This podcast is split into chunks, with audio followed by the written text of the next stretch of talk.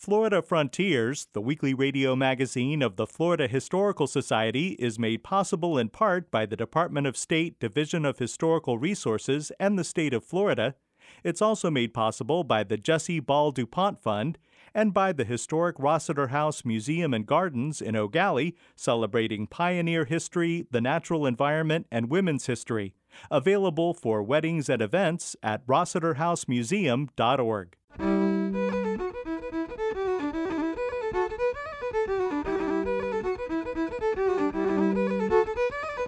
This is Florida Frontiers, the weekly radio magazine of the Florida Historical Society, on the web at myfloridahistory.org. In May 2020, the Florida Historical Society will be hosting a Caribbean conference cruise. One stop is San Juan, Puerto Rico, where Ponce de Leon sailed from in 1513 to give our state its name. I kind of think it's important because I see it as the catalyst, the kickoff point for what evolved into modern Florida. The conference cruise will be departing from Port Canaveral near the place where John Glenn's Mercury flight was launched and stopping at Grand Turk near the location where the Friendship 7 spacecraft splashed down in 1962. It was a harrowing expedition, and it was really kind of on the edge of how we understood what humans were capable of doing in space. When Europeans first arrived in Florida from islands in the Caribbean, dozens of indigenous groups were thriving here. Today, the Seminole represent all of those lost indigenous tribes. All that ahead on Florida Frontiers.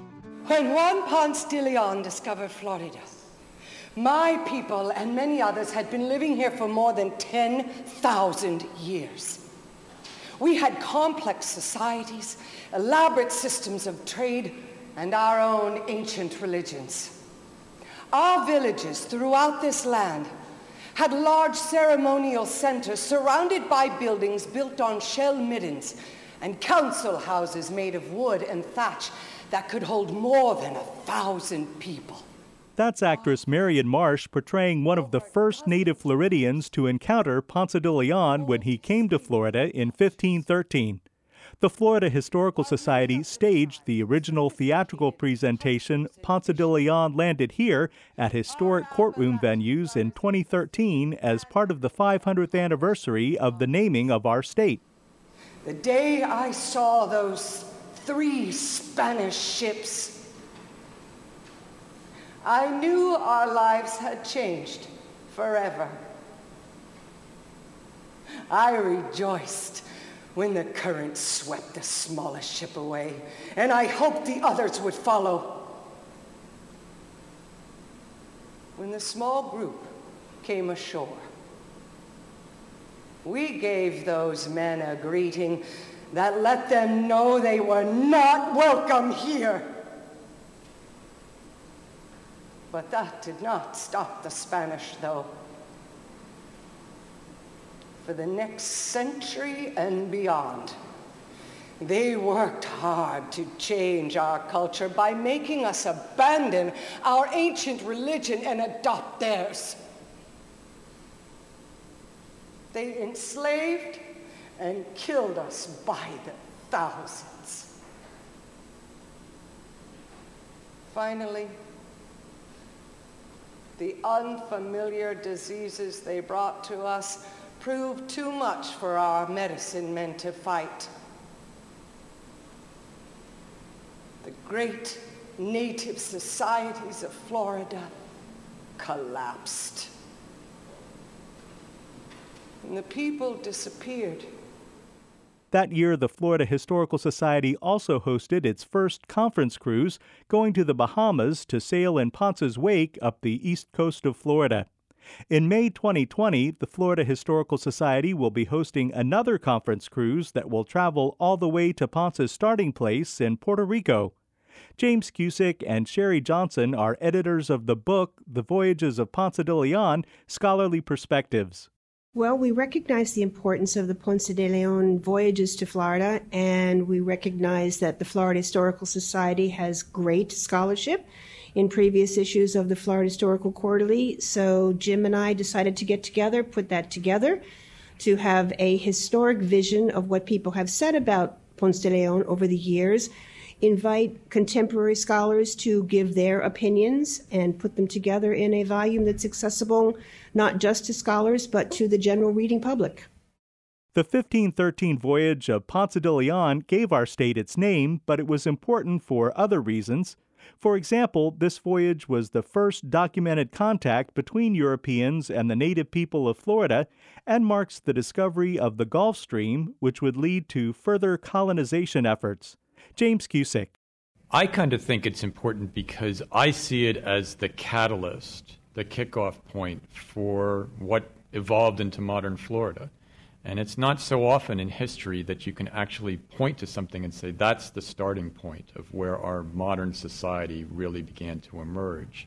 But it's really true that 1513, which prompted his, the 1521 attempt at settlement, changed the state forever. Uh, you can argue that, well, sooner or later somebody else would have come. That's true. But the fact of the matter is, if you want to look at you know where Florida has been in the past 500 years, most of the things that started happening, the influx of new peoples, the you know contested space between these new colonial explorers and Native Americans occurred there, the introduction of new species into the state, the beginnings of being uh, uh, brought into a larger economy that caused the development of the state and the exploitation of its resources. It all came from this time. And now here we are 500 years later. We should probably be doing an assessment of what's happened in the last 500 years and where are we going to be 500 years from now. I mean, maybe we should give some thought to where we're headed. Ponce de Leon is characterized by some as a violent opportunist and by others as an intrepid explorer. Co editor Sherry Johnson provides context for discussion about who Ponce was.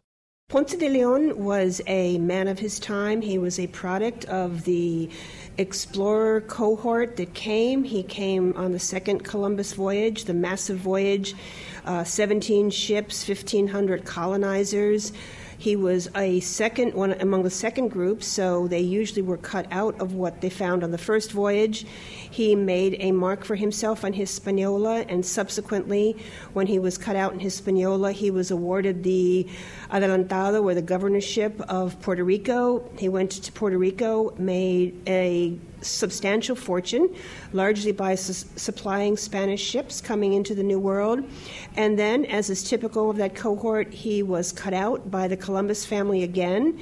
And in compensation, because of his networking, he was awarded the patent or the capitulacion to go and explore different regions. That capitulacion gave him title to go find Bimini, and instead, what he found, he found Bimini, but he also found La Florida.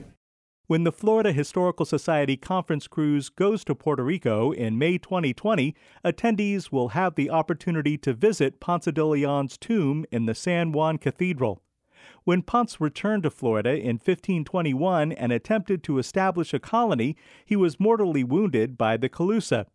Ponce was first taken to Cuba, but interred in San Juan, where he had served as governor. While Ponce is credited with making first contact between Europeans and native Floridians, some scholars question that. Actually, people should now be looking at the most recent article that's appeared in the Florida Historical Quarterly by Samuel Turner uh, because he cites you know, pretty good evidence that some of the early colonists who were probably engaged in slaving along the island chain, uh, chain had made it to the Florida coast, may or not have actually engaged in the slave trade, but definitely were scouting out the area, and that rum- rumors of uh, there being land uh, in that direction were uh, finding their way back to Hispaniola and Puerto Rico. Um, and we know now, too, I mean, there's pretty good evidence that Florida, uh, some sketchy version of Florida, was beginning to appear on maps or cartographic records even before uh, Juan Ponce set out. Um, so, uh, so that does change the story a little bit. Cusick points out that it was Ponce's 1513 voyage that, in historical terms, literally put Florida on the map with a name. It's a reference to a Spanish speaking native in Florida who was able to translate for Ponce that has led to speculation that other Spanish were there before him. Cusick and Johnson believe it's more likely that this translator was a native from a Spanish controlled Caribbean island who made it to Florida before Ponce. Yes, we know there was trade among the Caribbean groups, trade as far north as the Mississippian culture. And the, the cultural brokers among these different people, it wouldn't have been uncommon for them to speak a mutually intelligible language. That one, a, a, a broker, a cultural broker from the Taino, could have been um, visiting the Calusa at the time. So it's not beyond the realm of possibility for sure. The book, The Voyages of Ponce de Leon Scholarly Perspectives, reflects nearly a century of research from a variety of contributors. Well, the earliest uh, contributor is Judge Harrison, who was uh, uh, an early, uh, I don't want to say amateur, but maybe avocational historian and very active with the Florida Historical Society, who wrote a short piece on the importance of discovery. Uh, his work is followed by T. Frederick Davis, uh, who's very well known for uh, writing an early history of Jacksonville. Also had a lot of experience as a weatherman in the in the Caribbean, and his experience as a weatherman actually figured into some of his interpretation about how the voyage fared. Uh, and then there's an article by uh, Douglas Peck, uh, retired military officer who actually attempted a reconstruction of the voyage from Puerto Rico uh, to Florida and concluded that the most likely landing spot was Melbourne. There's a small piece by a, an excerpt from one of Luis Arana's, who he was the historian of the Castillo de San Marcos here in St. Augustine. Um, short but succinct piece. And so also very important because it mentions what the three ships were and the mm-hmm. reg- you yes. know, and the documentation for the uh, registry of the ships. Um, and then J.T. Milanich, who was working with his daughter at that time, uh, they co-wrote an article on this very interesting Italian map, the Freducci map, which seems to have all these place names that apparently came from someone who was on the expedition because we don't know how else they would have uh, found out in, in, working in Italy uh, what these place names were. Um, and then we have a whole series of, uh, of new contributions, including J. Michael Francis's, which is on the Fountain of Youth and how the whole legend of the Fountain of Youth came into existence and Brendan Sinoval's and Eugene Lyon's uh, work on the family history of uh, Juan Ponce. Amanda J. Snyder did a nice bibliographical wrap up. So, of things that are not available through the quarterly or through the Florida Historical Society, uh, that you can turn to her bibliography and find additional re- reading material. Um, and all of this stuff is fairly short to read. It's nice that it's a short Yeah. book and you can get through it quickly, but it has a lot of essentials in it. You can you can trace the changes in knowledge. I mean, uh, Benjamin Harrison's work still uh, cites 1512 as the year that the voyage took place. By the time you get to T. Frederick Davis, they've you know the historians have finally uh, analyzed the text and know that it, it wasn't in 1512; it was in 1513.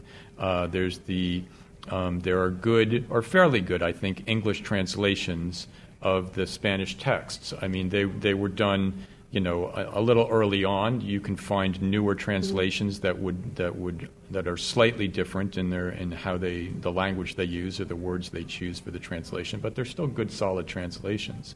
Uh, and then there's all diff- all sorts of different debates about the landing point and where the voyage actually went. Um, so it's uh, it's certainly not the last word on this subject, but if you want to uh, become fairly quickly uh, knowledgeable about what the debate is and the literature that it's based on, it's great for that. And while the legend of Ponce searching for the mystical fountain of youth endures, Cusick and Johnson point out that there is no evidence to support this idea. James Cusick and Sherry Johnson are editors of the book The Voyages of Ponce de Leon Scholarly Perspectives and Andrew Jackson in Florida.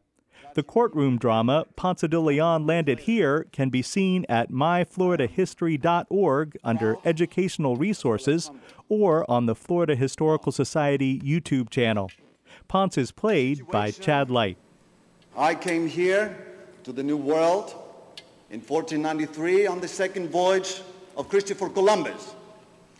I was a boy of 19, but I have served in the wars in the peninsula that you know as Spain. When we came here, we were young. We came here for opportunity, for glory, for honor, for wealth, and for God.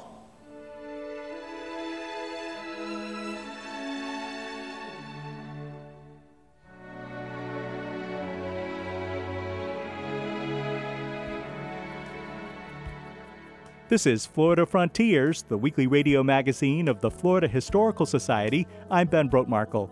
Go to myfloridahistory.org to find out more about the Florida Historical Society Caribbean Conference Cruise departing from Port Canaveral in May 2020. Paper presentations and roundtable discussions about Florida history and culture will take place on board the Carnival Breeze with special tours in San Juan, Puerto Rico, Grand Turk, and St. Thomas. Don't miss the boat. Go to myfloridahistory.org for registration information.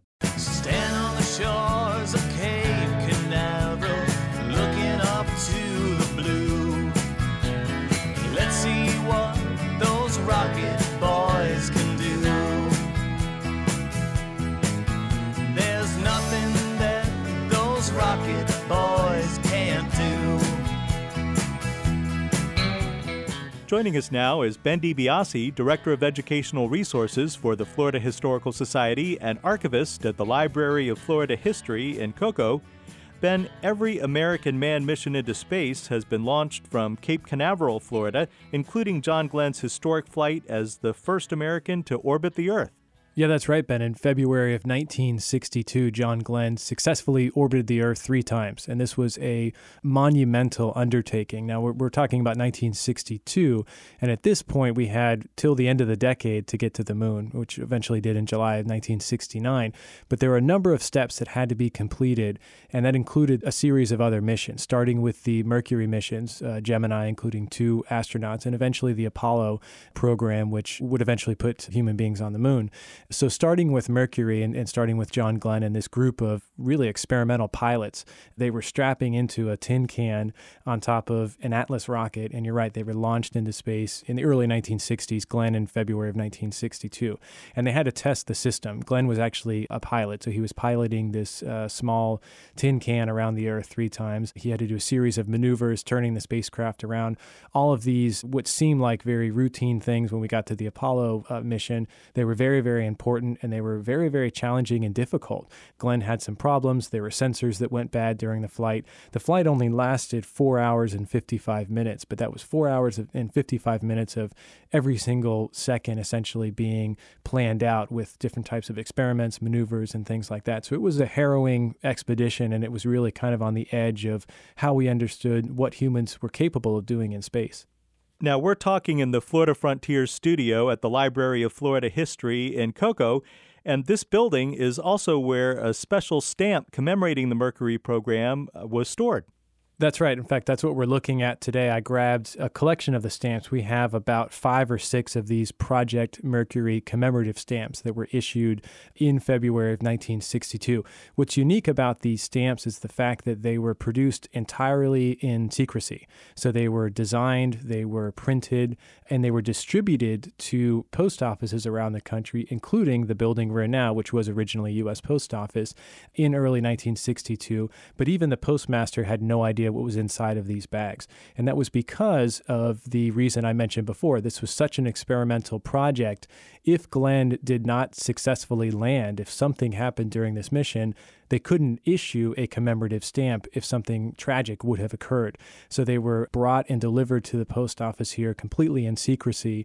And it wasn't until mid afternoon, about three o'clock on February 20th, 1962, that a call came down from somewhere in Washington, D.C. that said, open the bag and start selling these stamps. He made it it was important, at least, that from a PR perspective at that time, that these stamps didn't see the light of day until he successfully landed. And they're really beautiful stamps. You can see here that most of them have been preserved fairly well. The ones that we're looking at here are actually affixed to uh, commemorative envelopes with a first day cancellation stamped on top.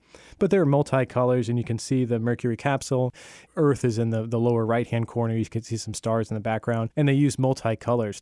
In 1962, this was a really a work of art in its own right. Now, John Glenn's flight launched from Cape Canaveral, where the Florida Historical Society 2020 conference cruise will be departing next May, and his spacecraft landed near Grand Turk, which we will be visiting during that conference cruise. Yeah, you're right, Ben. He launched aboard the Mercury capsule that was sitting on top of the Atlas rocket from Cape Canaveral. Of course, those take off east going over the ocean, and he actually orbited the Earth three times. So he traveled, the capsule itself and John Glenn traveled 75,000 miles in just under five hours. And when he came back around for that third orbit, he began the reentry procedures. And he was actually flying the capsule for much of that reentry.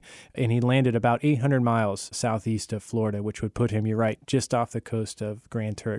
And he splashed down. Everything was successful. They were able to get Glenn out of the capsule. He was on board the uh, U.S. Navy ship and was back in the United States shortly after. So it was a, a really a, a, resounding success. They had a few hiccups. In fact, during reentry, there were sensors that were wrong, and, and Glenn had reported a few problems that he thought could potentially be catastrophic, but fortunately they were not. There were some bad sensors and things like that. But he did obviously survive the uh, the mission, landed safely, splashed down in the Atlantic, and uh, made his way back to the U.S.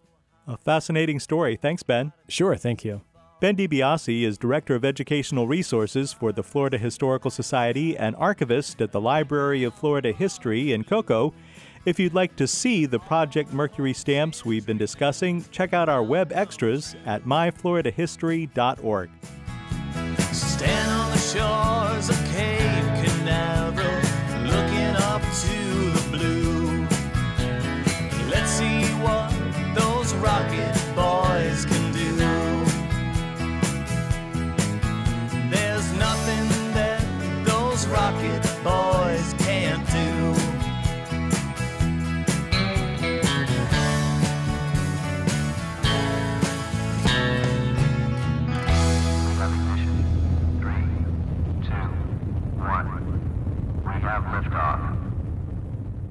This is Florida Frontiers.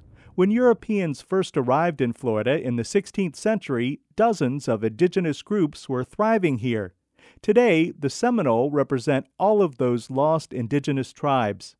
Holly Baker is Public History Coordinator for the Florida Historical Society and manager of the Brevard Museum of History and Natural Science. I'm Brian Zepeda. I'm from the Seminole Tribe of Florida, born and raised in Naples, Florida. When I was a kid, my great grandparents were still alive, my grandparents were still alive, and we had a village in Naples, Florida. And I got to spend a lot of time in that village. So I learned how to deal with alligators, turtles, I learned how to fish, hunt, start fires without matches, all that kind of stuff, how to cook over open fire. As I tell people, I had a uh, money poor but culture rich childhood. That was Seminole Tribal Council Naples liaison Brian Zepeda talking about growing up in a traditional Seminole village in Naples, Florida. Zepeda is an artist who teaches Seminole arts, including wood carving, beadwork, silverwork, leatherwork, stomp dancing, and storytelling. I recently talked with Brian Zepeda at the Florida Folk Festival in White Springs, Florida. He told me more about the traditional Seminole arts that he helps to keep alive for future generations. In 1997, I was asked if I would work for a soon to be open museum that the Seminole Tribe of Florida have called the Ah-Tah-Thi-Ki Museum. The director at that time was Billy Cypress. He's since passed away, but Billy asked me if I would make some reproduction items for the exhibit. So he asked me what I could make, and I said, "Well, I make just about everything. If you give me a list, I can, I can uh, tell you how many items I can make." And so, the next day, he gave me three pages of stuff, and it took me about a month i guess to make most of the stuff so I, I, made most of it and i brought it over to him at the museum and he was surprised because he had asked other people the same thing and they never produced anything for him. So it was at that point that he asked me if i would like to have a permanent job at the museum as the operations manager. So i took it and in my position as operations manager i was able to fine tune the skills that i already had plus pick up other skills from other tribal members who had skills that i didn't um, like canoe building I picked up from the late Henry J. Billie. Um, he taught me how to select a tree, what to look for. He taught me how to carve the wood, how it reacts, how it'll twist if you do certain things to it. Along with Henry J. Billie and some of the other tribal elders who lived out in Big Cypress, I picked up a lot more skills. So today I make all sorts of things. I know when people call the tribe asking for someone to make stuff for museums or collectors, they usually send them to me or my brother Pedro because between the two of us, we, we make or do just about everything associated with Seminole culture. Brian Zepeda makes many crafted items in the Seminole tradition, including colorful and intricately beaded bandolier bags. The beadwork I do today is different than the beadwork I did as a kid. As a kid, I did beadwork on a loom. And going back again to Billy Cypress in 1998 or 99, he asked me if I could make a beaded bandolier bag. Seminoles hadn't made them since the 1800s. And I said, well, as long as I can see an actual bandolier bag in person, and the museum had one in, or had a couple of them in their collection. So I looked at them for a couple of days before I tried to reproduce them. And the first bag I made was pretty simple, but I would say I made that bag about four times because I would make it and I wouldn't like the way it looks. so I would take the whole thing apart and do it over and over and over till it looked at least passable, at least where I thought somebody would want this bag. I still have that bag, and I look at it today and I think, oh my gosh, that's a piece of garbage. And other people look at it and they've offered me a lot of money for it, but I, I, I just can't bring myself to sell it because it's the first one I made. But today, it seems like that's one of the things I'm really known for is my beadwork. I'm one of five in the country that do this particular type of beadwork. Brian Zepeda is also a storyteller. During the Florida Folk Festival, he shared some traditional Seminole stories with an audience beneath the Florida Folklife tent. The first story I told was about the Polynesians and, and our interaction with them thousands of years ago when they visited Florida. The second story I told was what a lot of people look at as a legend, I guess, or a folk tale. And it was about how the mama possum got her pouch. But for us, we have stories about things that are historical, actual things that happened. Like we have stories from our Seminole Wars that we had with the United States, and we have stories about how Mama Possum got her pouch. Know, so we have stories about just about everything in life, and we use those stories as teaching tools for our kids because a lot of our stories that we have have a moral at the end or something that explains something in nature or explains something about our culture to kids. So myself I've tried to instill those stories in my kids so my kids know a lot of the stories and some of the stories they like and some of the stories are like oh we don't want to hear that story again um, but for the most part they I think they actually enjoy the stories especially if I sing a song that goes along with one of the stories. Brian Zepeda's art is currently on display at Walt Disney World's Epcot at the American Heritage Gallery in an exhibit called Creating Tradition Innovation and Change in American Indian Art. The exhibit contains the work of contemporary Native artists as well as artifacts from centuries past, representing 40 different Native American tribes from seven geographic regions across the United States. For Florida Frontiers, I'm Holly Baker, Public History Coordinator for the Florida Historical Society and manager of the Brevard Museum of History and Natural Science in Cocoa. You've been listening to Florida Frontiers, the weekly radio magazine of the Florida Historical Society. Please join us right here again next week. Until then, you can visit us anytime on the web at myfloridahistory.org. That's also where you can register for the Florida Historical Society Caribbean Conference Cruise taking place in May 2020. That's myfloridahistory.org. Production assistance for Florida Frontiers comes from Ben DiBiase and Holly Baker. Our web extras are produced by Jerry Klein. The program is edited by John White. Have a great week I'm Ben Brotemarkle.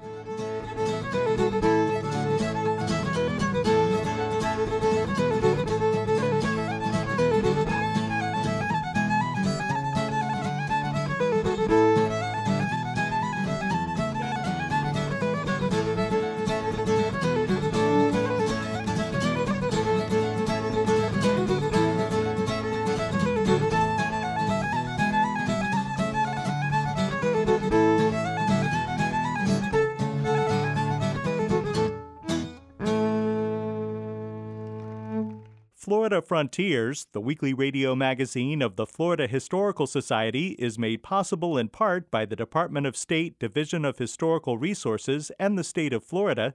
It's also made possible by the Jessie Ball DuPont Fund and by the historic Rossetter House Museum and Gardens in Gallie, celebrating pioneer history, the natural environment, and women's history. Available for weddings and events at rossetterhousemuseum.org.